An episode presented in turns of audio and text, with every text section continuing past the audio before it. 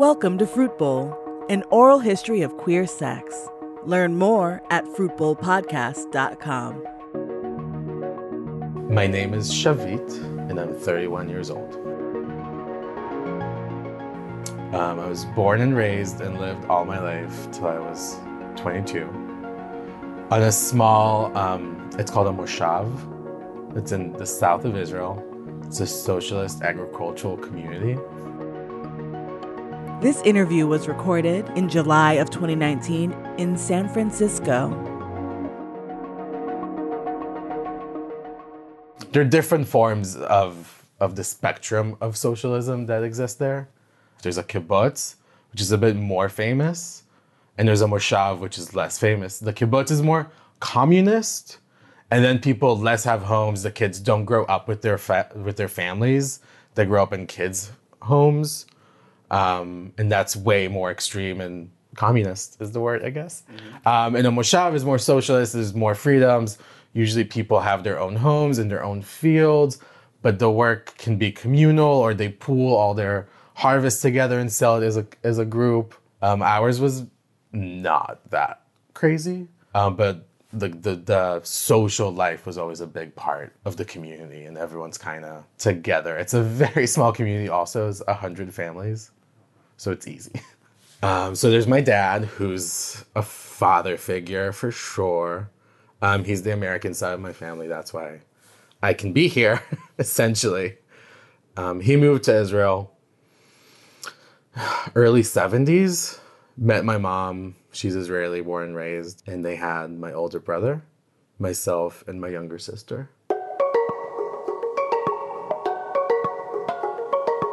Do you know of any other queer people who were in your community?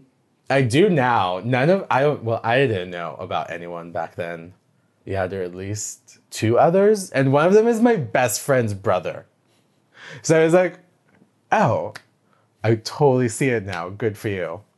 Wish you told me. Everyone was very open and liberal and forward thinking. It was a very good society or whatever you want to call it but it was not okay for it to be. It's okay if it's like someone else's kid or brother or whatever. That's their problem.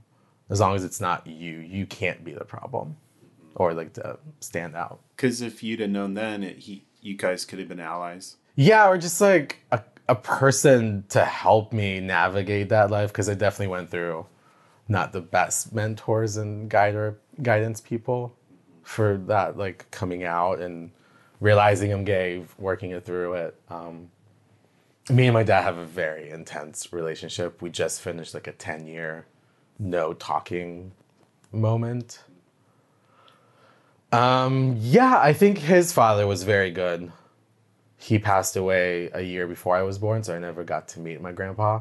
But from what I hear, from what I know about him, he was just like this very stand up person in the community, in the Jewish community and uh, everywhere he went, he was just kind of this figure. And my dad wants that for himself. I think he falls short sometimes. But child bringing was definitely important to him. And he did a good job. We were all cared for, and I had a happy childhood. Things got rocky later on, but that's no one's fault necessarily. But yeah, it was important for him to to bake us, right? Like that's his job as a parent to have this finished product at 18 that's acceptable for the world. I'm gonna hate myself for saying this. He's a Scorpio. so sexuality is big in his world, which is totally also understandable. Like one of my earliest memories about sex is also him jerking off. I would never catch him or see it actively, but like at one point the computer room that we had eventually was locked and it was just him inside, like smoking, drinking, jerking off. How are you sure that he was jerking off? Because I knew how to do the search history better than him, and I saw what websites he would go on to, and I would find his porn as well. Okay, so he had his own stash.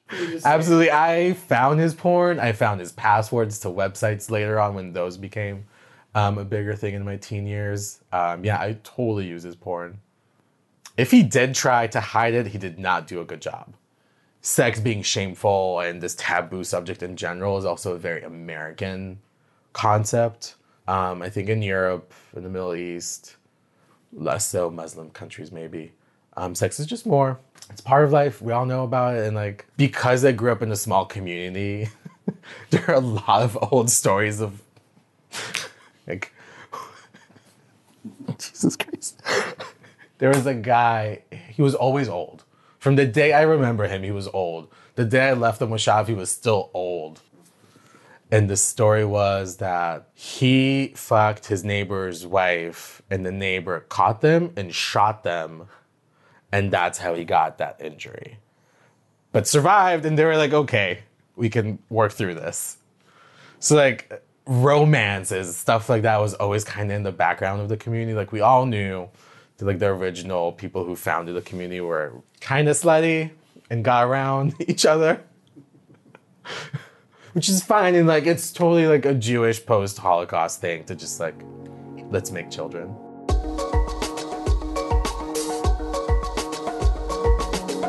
I think my first porn was at a friend's house. And we were a mixed group. We were boys and girls. And the guy was like, I just found this in like my dad's attic. You want to watch it? It was straight porn. It was a humongous dick. Um, the girls were all like, ew, gross, gross. But everyone was watching it. No one was jerking off and no one took their dick out, but everyone was kind of just like watching it mesmerized. We had a TV at home. We had a computer at home as well with internet um, since I was like 15 or 16. And like the internet was still like dial up internet. So if you were online, no one could be on the phone situations. But it was like in my brother's room. So accessing porn on it was tricky. Mm, definitely got caught multiple times with straight ish porn as well. So it was like, oh, it's, it's exploring. There was no queer media in Israel. There barely is now, to be honest. There were some representations in like big movies that were always also problematic and homophobic. Like the biggest movie that had a gay theme when I was a teenager, uh, it's called Yossi and Jagger. It's about two soldiers falling in love and like their story and all that. It actually had some success in the States. It was on Netflix for a long time. Um, but at the end of the movie, one of them dies. And at like the funeral and everything, the mom goes to one of the girls and and she was inter- asking her questions as if she was the girlfriend, and the girl and the girl kind of just assumed that role. So the movie wraps up very sadly with the death of one of them and like their relationship being eliminated basically by the family. So it was just great movie, but also fucked up ending. That and like that was representation of gays for so so long. Um, we never had our own show or if you had someone on TV or something, it was the sidekick or the funny like Femi boy. Yeah, and if we had American, it would be this the same stuff usually. Oh my god. The talk. Yeah, my dad is insane in the g- good and bad. Um, so in Judaism, when you're 13 years old, you have your bar mitzvah which is the ritual of becoming a man from a child to a man. And my dad's thing, his shtick, was to take us on a week trip to Europe.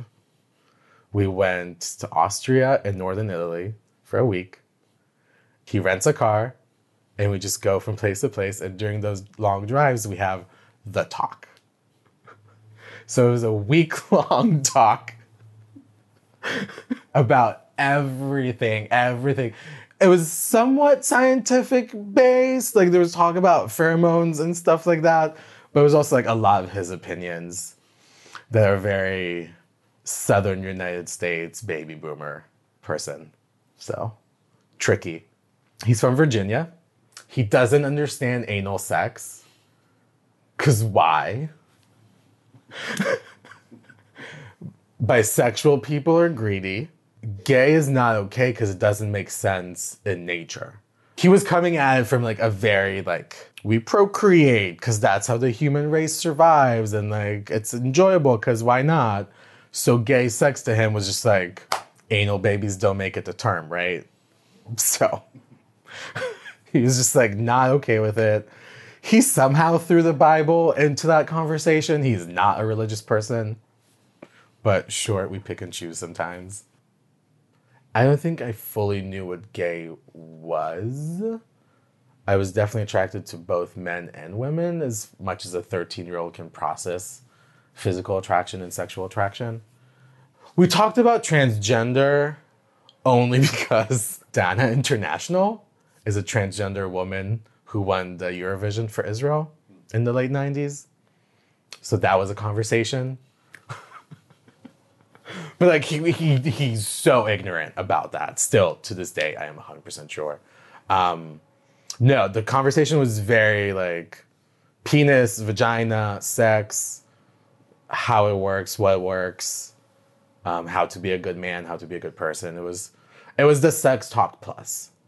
But no, there was also like a lot of like how to handle situations and being an adult and just conversations of not just sexuality that were kind of good stuff, but the, the other ones are the ones I remember more. Like it wasn't just like hours of him droning and lecturing me between um, tourist sites in northern Italy.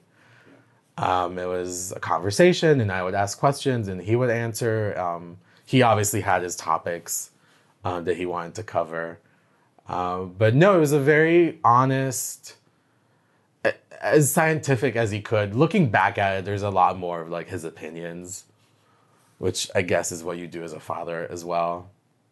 But it was positive overall. Um, and it ended in Rome. and he was this close to buying me a prostitute, I think. but he got, and like we always shared rooms um, in hotels usually. Um, the last night in Rome, I had my own room with porn in the TV. That was intentional. Yes. Did you indulge? yes. What did you watch? Absolutely. Oh, straight porn, straight awful European porn. it worked. It's 13.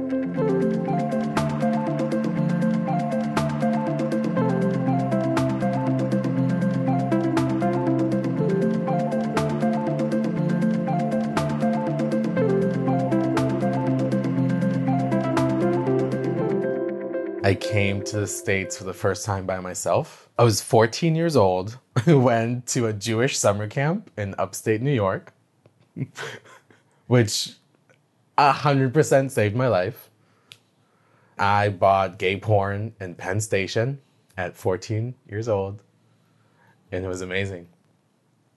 It was like some Playgirl magazine. It was like I knew of Playboy, so when I saw the title Playgirl, I was like, oh, got it and then every year i came back four years in a row every year i would go to that store and buy at least two more magazines and save them. But no i really quickly kind of understood what i'm more into.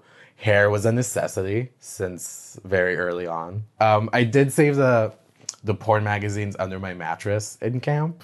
And one year my bunk was extremely rowdy. B6 we're still infamous. So our bunk got searched a lot of things were confiscated, but my porn was left alone. It sounds as though you didn't have much privacy at the camp, though. You'd be surprised what you can manage. You either take a walk or bathrooms When you brought it back home, where did you hide it? under my bed. And was that Found, yes. That was not good. seems like a really bad idea? Yeah. But I had girlfriends, so it was okay. Was there any other conversation with your parents about them finding it? Yeah. How did that go down? Are you gay? No.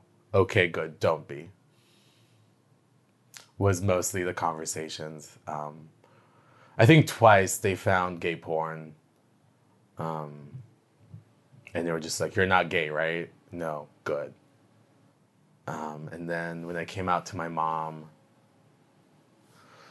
I was 16 and it was more of like, I think I'm bisexual, maybe. And my dad was was more like, you know I'm gay, right? Yes. Good. Goodbye. Hmm. Um, but things kind of were not as good as they were when I was 13. Yeah. By the time I was 18. Hmm. Your your relationship with them had shifted, and Yeah. do Do you think that's a result of your being gay? It's so funny because it's not.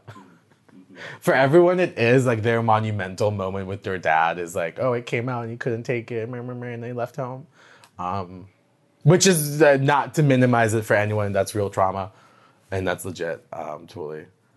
And I mean, and I don't think it was ever a problem because he's kind of fine with it ever since.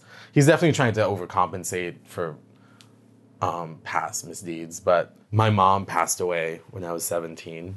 She had cancer. And our family kind of broke apart when she passed away.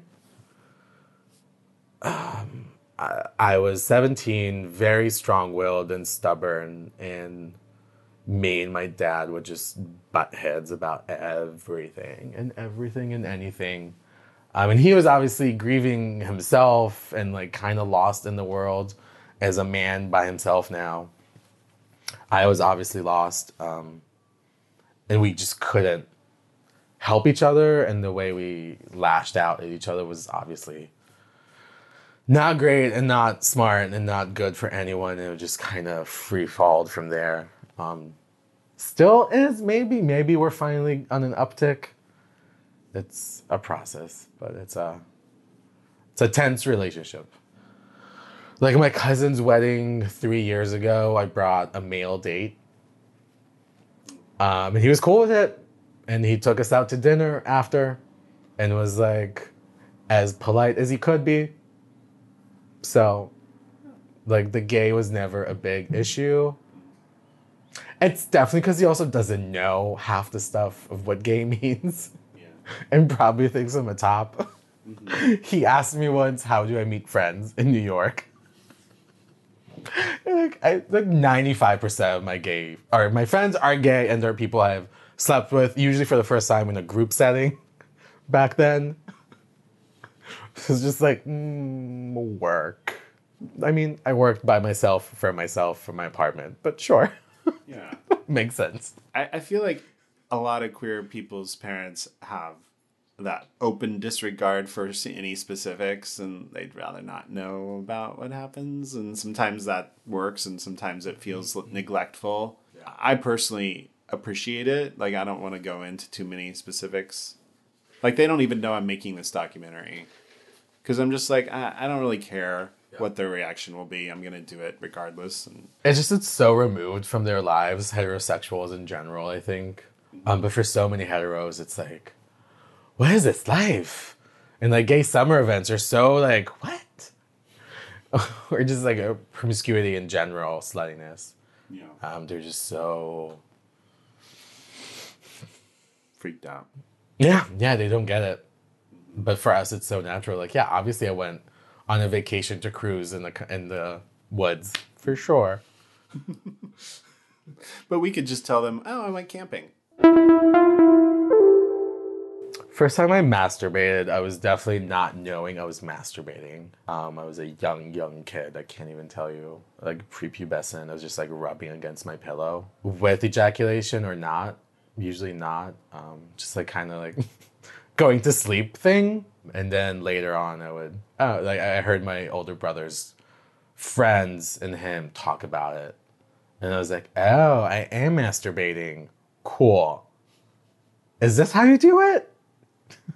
And then through like movies and common sense, I figured out how to do it better. It sounds like it was more of a, like an evolution. Yeah, yeah, for sure. Mm-hmm. And you just sort of got the hang of it. Yeah. Would you use pornography? Yeah. The whole time in the evolution, or just towards the end when you were like, okay, this. When I was a young kid, just doing it in bed, rubbing against my pillow, there was no pornography. It was just like in my head. Even then, it was more male thoughts. Um, it was more of like, a, okay, how am I going to sleep now? It was just like a count to 100 or do this. Mm-hmm. and that was more pleasurable. Later on, pornography was introduced, and obviously, heterosexual pornography was more accessible. But even then, like, I would never look at women porn. Like, just a female body would not do it. For me, I would go to the hardcore section immediately. Late and like would jerk off to that. Later on, I would find gay websites and gay sex and gay porn, and would do that as well as heterosexual hardcore porn. Starting from such a young age and, and knowing that it was guys w- were your preference for performing masturbation, was there any like guilt associated with that? Was there any kind of I- identity crisis?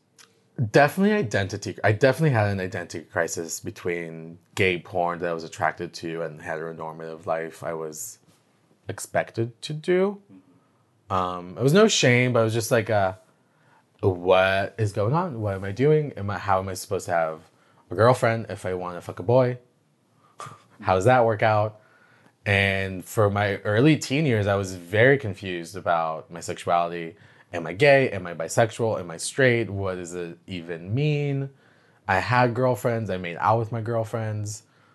Um, I used to get hard from girls. I at some point stopped and started kissing boys, and that was way better. So it's just like a slowly gradual, like only girls, girls and boys, just boys evolution of both porn and sexual experiences. Did you have anyone to talk to about any of this? My friends at camp, at summer camp, that's why it absolutely saved my life. I made three really, really close female friends back when we were 14.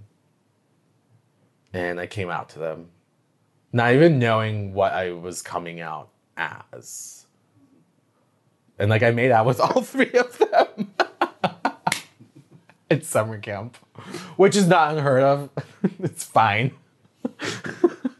um, but yeah, they were my my rock, my confidant, the people I could back then email, sometimes talk on the phone for hours um, about my thoughts, my th- my feelings. Like, yeah, yeah, I'm I'm I'm very lucky to have found that, and that's why I absolutely think that summer camp saved my life because I don't know how I would get through my teen years without that and without that outlet. And every year I would go back and experience it more and get into that community more. And that's where also my first gay experiences happened. Um, just because something about an, an environment of teenagers with no adults, like the oldest person on site was in his mid 20s, just lets you be and lets you enjoy yourself and each other. And we were there for three weeks and there were no phones no cell phones, no actual phones, no computers, no nothing. Like you have to be with your friends.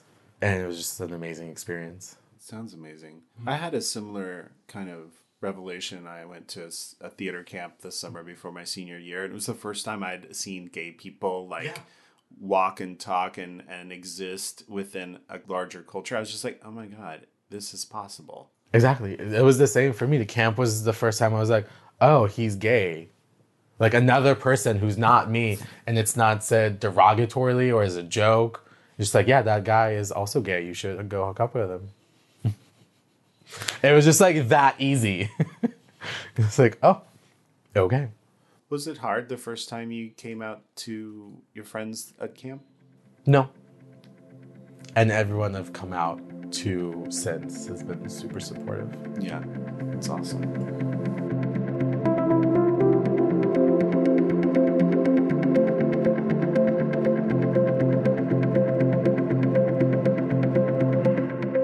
So when I was 14, 15, I was very much confused by my sexuality, mostly because of society just like indoctrinating us and telling us this is what life needs to be. You need to have a girlfriend, you need to fall in love with a woman, you need to have sex with a woman. Like gay life really was not fully represented as an option for me.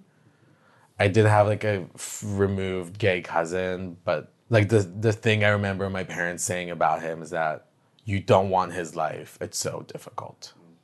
So like being gay is fine, but like why would you? That was kind of the vibe.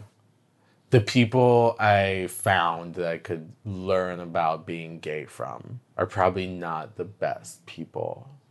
When I was like 15, the guy who was in charge of the high school newspaper slash copy room slash substitute teacher was very flamboyantly gay um, and very obviously into me.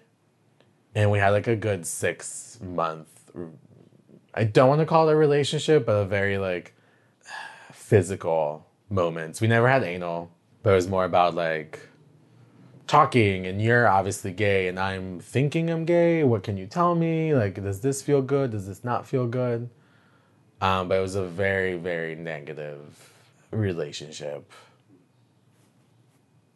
In high, I mean, like in hindsight, I'm fine. Like he never raped me. Nothing bad happened to me.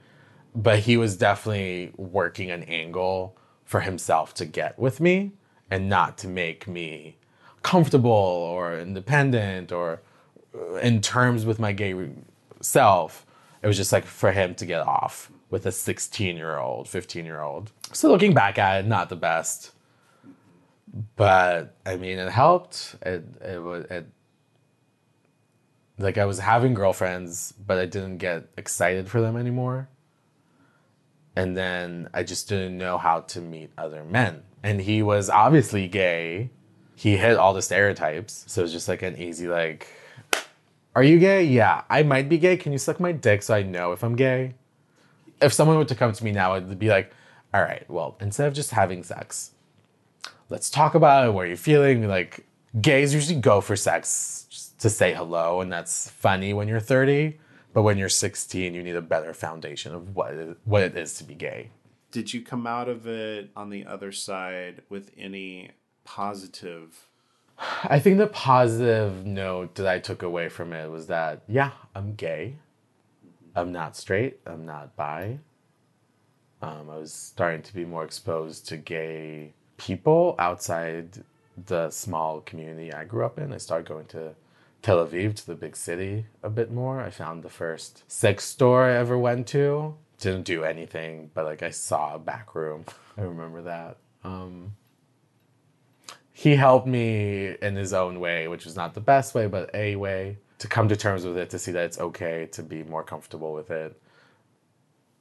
My mom found out. Oh my. yeah. Yikes. Woo. Um, he and I went out way too late one night. And when I got home, she was awake and just interrogated me about what was happening and where was I and what was been happening for the last several months. Um, and that's when I came out to her that night as bisexual still. Um, Tell me if this is uh, not appropriate, but like maybe he was an example of what you that was what you didn't want to be was that guy. A hundred percent, yeah. He was a weak person. I can see now, um, and it's very much like a how do I not want to be as a gay person, as a doormat for other people, just like sorry, I'm gay, you can do anything. Yeah, and like as a 15, 16 year old, he just allowed me to do whatever the fuck I wanted. And like, you need to put a teenager in check, yeah. especially a teenager with like rage issues. And like, my family, like, my mom was already sick, so a lot of things started falling apart. Um, and I was just like an angry teenager. surprise, surprise. Um, and instead of putting me in check, and helping me. He just like allowed me to go with my wildest things and a lot of things that were just not okay and I should not have done and which should have been stopped. Um, he either allowed me or uh, facilitated physically um, me doing. And looking back at it, it was just like, mm, this is not how you should help kids.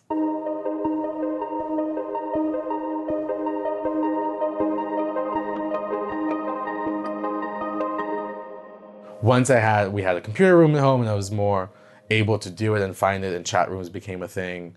I was it's all around the same ages to be honest, like 14 to 16 ages um, of just exploring and I was in mostly in chat rooms. I've never said this to anyone. Um, I was mostly in chat rooms with straight dudes as a female. That's how I started it in chat rooms and enjoyed it and would jerk off to it. And then when I was more comfortable in being gay, I would try seeking out guys. Cause I was like, it was the same thing that happened with the counselors. Like, I think I'm gay. I think I'm gay. Like, I love dick, but also like life needs me to be straight. So what am I doing? Um, I met two or three guys at different points and the first one, we actually kept in touch for a long time. He was actually a good guy. He lived maybe 30, 45 minutes away. We talked online for a while. he drove over to the Moshav, to where I was living, but there was nowhere to hook up. Because, like, I lived with my parents, there's nothing but, like, houses and fields. And then I was like, oh, we can go to the fields, but, like, we might get killed. And we decided, like, the safest, most remote place was probably the parking lot of the cemetery. And that's where I sucked my first dick in a car in the cemetery parking lot. You sucked him. Did he suck you? Yeah.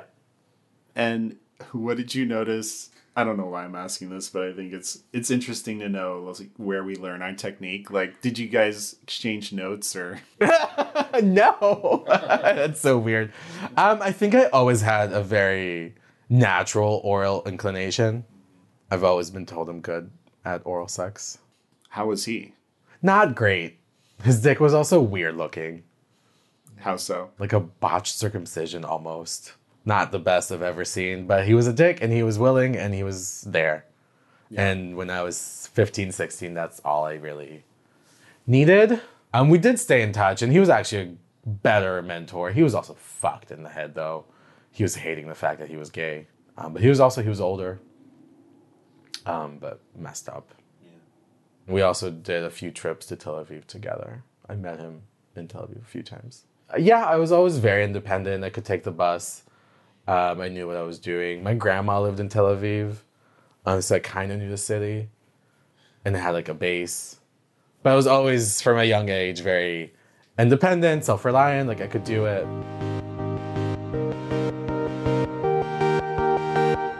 My first anal was a boy I met at camp who was also Israeli, so we would meet up in Israel for two years almost and have been fooling around and messing around and sucking around and obviously both gay. He lived in Tel Aviv, and once I got my driver license at 17, I would drive an hour and a half. We would hang out, and before I turned 18, my thing was to lose my virginity. And back then, I was like, all right, I want my first time to be from love. I want it to be meaningful. I don't want to waste my first time. And a lot of my friends were like, no, I just want to get dick. The girls, at least. The boys were vagina, I guess they wanted.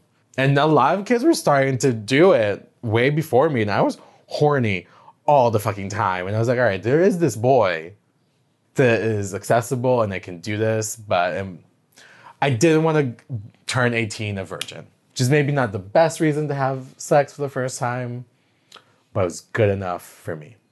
There's plenty of straight people who do that. Right? Yeah, it's not bad. It was more of a natural evolution because we, we would have sleepovers before that several times, but we would always keep it at dry humping and oral. And this one time I came over, in my head, I was kind of like, today's the day, I'm, we're going to do it. I don't think that we had like a big, lengthy conversation. It was just more like things rolled into place with consent. And then several times again. And and did you know what you could, were doing? yeah, by then I saw enough porn to understand the ins and outs of anal sex. Good for him for knowing how to douche. First of all, I'll give him props for that because that took me longer. like being a top is way easier. So you were the top first. Yeah, I was a total top. People don't believe me now when they say it. Um, like the first, I started bottoming when I was 24. Actually, I think I was the same. Now that I think about it. I also had a lot of macho issues. For me, it was just ignorance and not ever having somebody who who could show me how to do it. Yeah, yeah, Like yeah, it was yeah. just a lack of proper education. That's kind of why I'm asking you now, like, because I feel like as gay people, sometimes we have to teach ourselves. Absolutely. But it sounds like he was pretty informed, and and that you I might have also caught him on a good night. I don't know if he physically douched before. Um, he was clean though. but you guys did it after that. Yeah, yeah, yeah. He was also a city boy living in Tel Aviv. I think his exposure was much more vast. Yeah, I bet, I bet he may may have had access to more information. Absolutely. Like I grew up on a fucking farm. Sounds like you were pretty lucky to find each other. yeah, yeah. I told you summer camp saved my life in so many ways. Yeah, the awesome girlfriends, the The first boy. first boy. Oh gosh, Mm-hmm, it's awesome to have that that in your life. Yeah. And my best friend till this day is from then.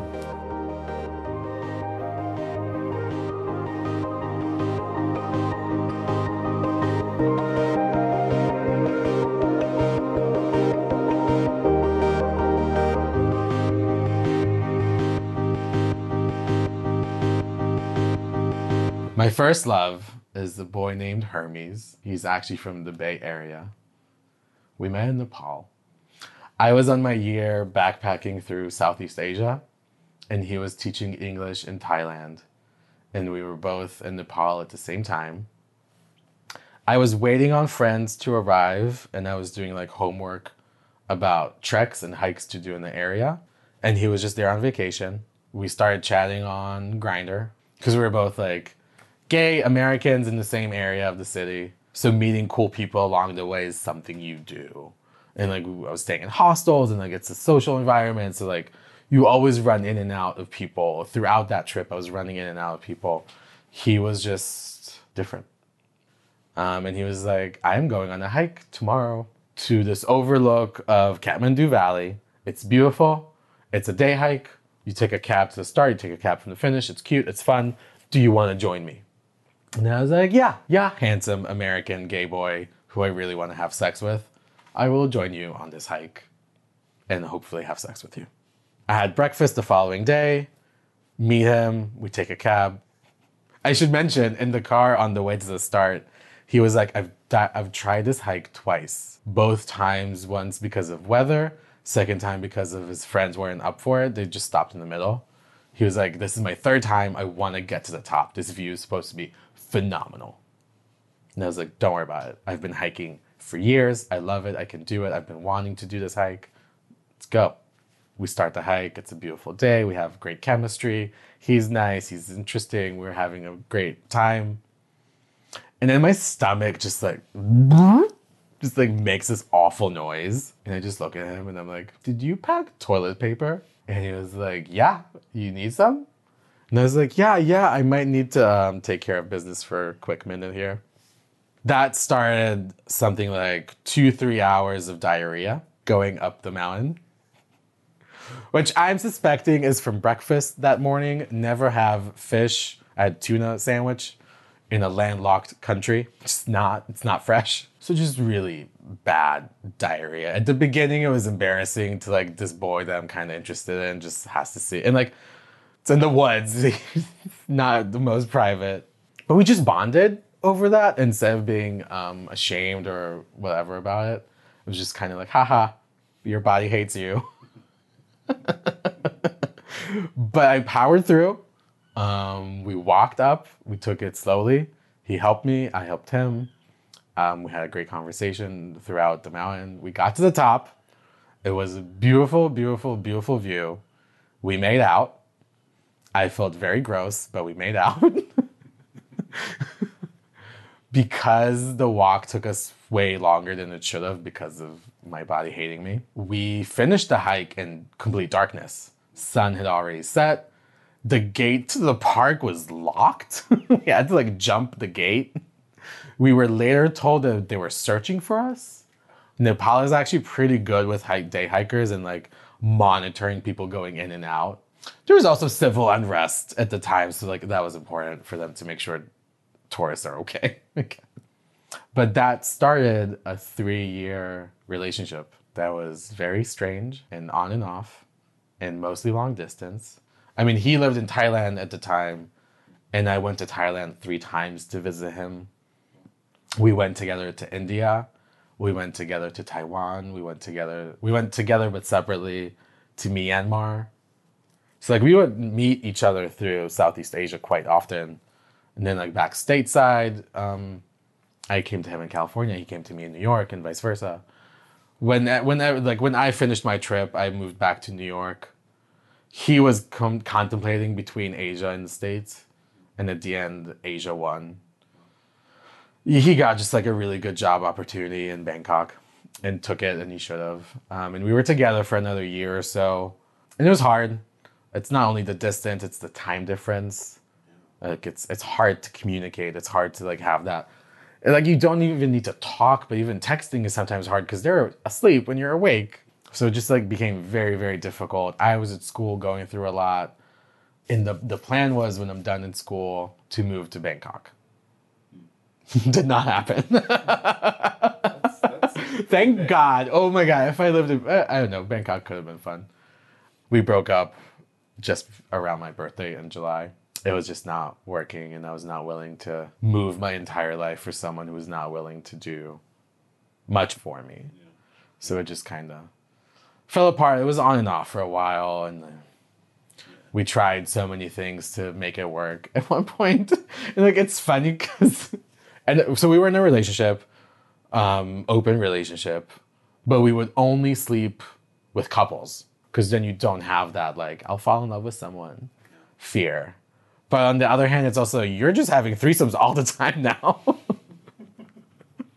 um, but he was my first love and my first boyfriend and the first person I told him that I love him. Probably also the first person I told him I hate him and meant it on both accounts.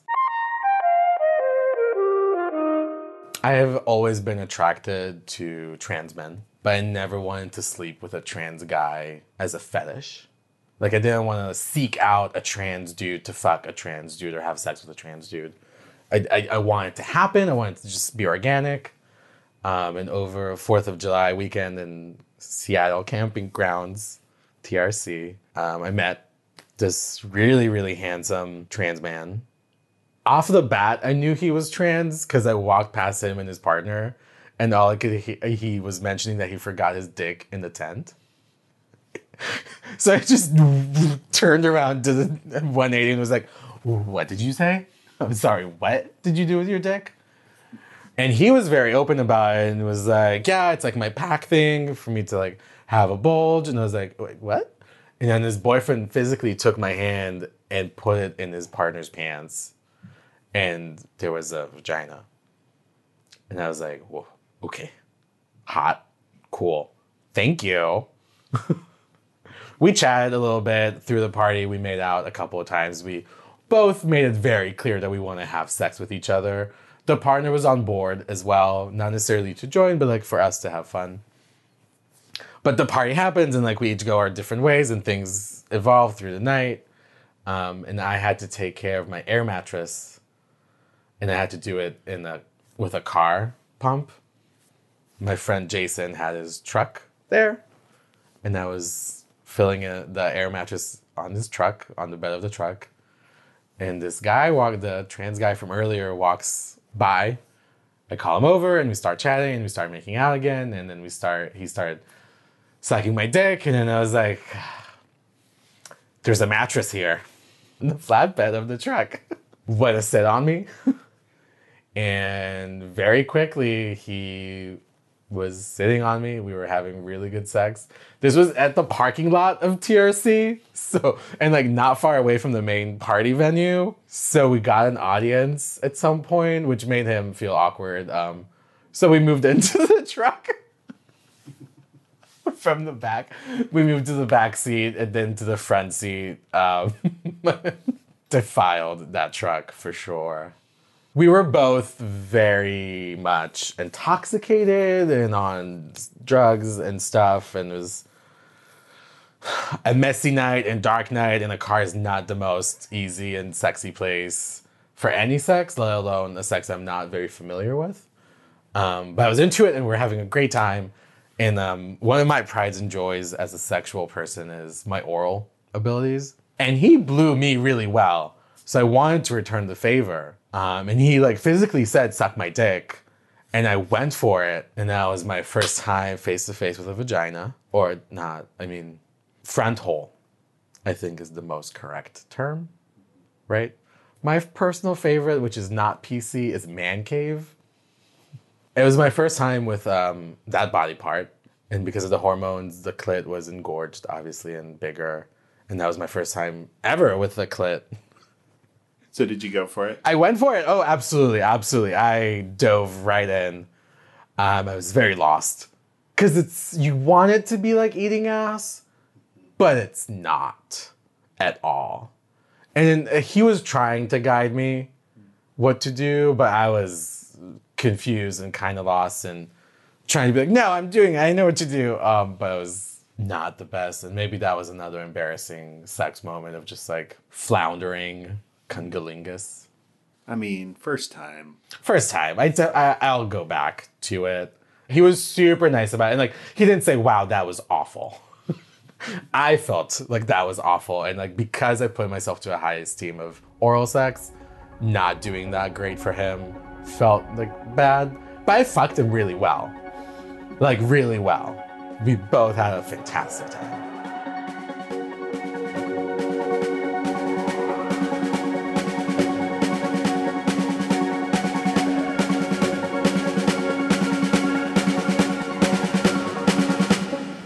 Know. I, I don't know that I have a technique or a move or like a, I do this thing with my tongue.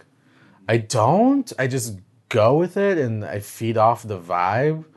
Um, I think for oral sex, eye contact is super important um, and really elevates it.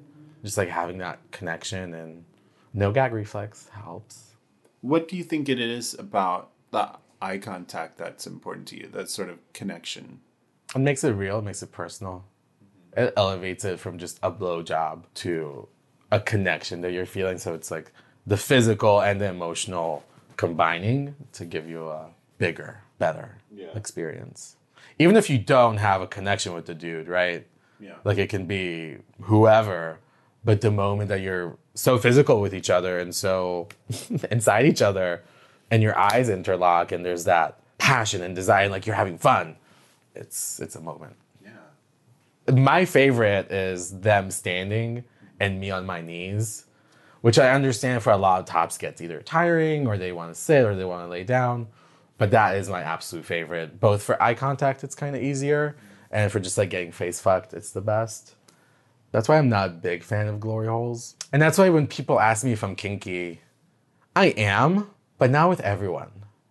And uh, we were actually having this conversation the other day about can sluts be picky? Absolutely. Absolutely. Like that's just because you're e- easy, just because you're promiscuous and down to do a lot, doesn't mean you're down to do it with everyone. And people sometimes don't understand that, and I don't love that. Um, so my blowjobs are my fame, quote unquote. So and like I never get feedback from people about sex on the spot. I would never want that. I think, but the one thing I get that people like that I do is I get a lot of facials, and people say that they can see the happiness. Hashtag come beard. I'm really bad at social media, so I keep forgetting to actually hashtag my stuff. But whatever, I post um, enough. Um, and yeah, and like the the most frequent comment I'll get, a positive comment, would be um, the smile I have on my face after I get a load. People relate to that in general and to my porn in general that I create because it's genuine. It's just me having a good time. It's not produced. It's not a studio. It's me and my camera. If people don't want to film it, I don't do it. If they do, I'm down. Um, it's just it's very real and people connect to it. I'm not a model or want to be a model or go to the gym ever. um, I just have a good time and I think people relate to it, and that's the key. Yeah. Totally. Having fun. I mean, if you're not having fun having sex, then what's the What point? are you doing? Yeah. a week after my army service in Israel, I was in New York. And that first year was a whirlwind of dick and ass. It was just insane. I went through a lot sexually with that. Like, because New York is the opposite, that 100% opposite of where I grew up. It's everything I wanted. Since I was 16, I wanted to move to New York. It's so easy, it's ridiculous. But it was also like I would go out to parties and things on the hunt. And the night was successful or a failure based on did I have sex? How much sex? Was it good? Which looking back at it is like I could have hung out with friends. I could have made deeper, better conversations and connections with people. but like I was a horny 20 something year old living his best goddamn life in New York City. I personally think everyone should go through that when you're just Yes. like, okay, Yes. I am at my sexual peak. I'm gonna just fuck I'm- as much as I can. I don't know if I was peaking. well, I you say I'm definitely better now. right. Uh, but definitely sexual um, strength.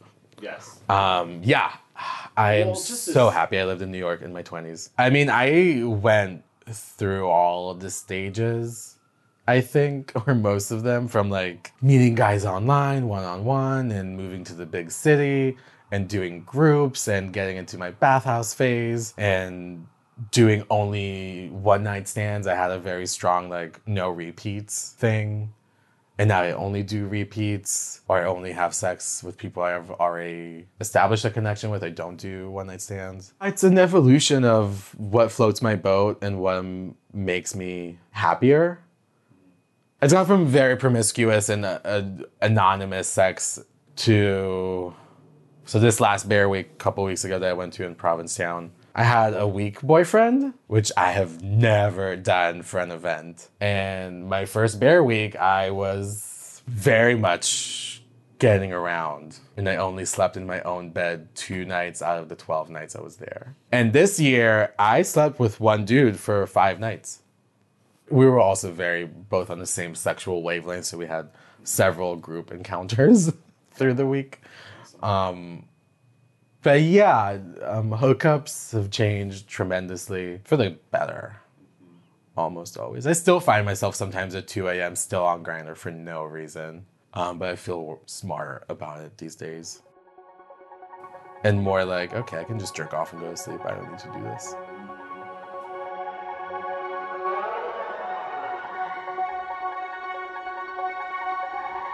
Consent is sexy.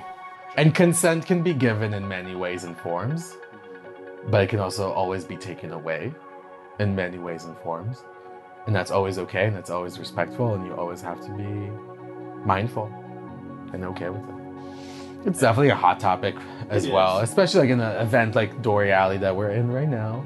Um, yeah, just because I'm walking around in a jockstrap doesn't mean I want to have everyone touch me. Maybe I want you to touch me or him to touch me, but not him. Um, and people need to be okay with that.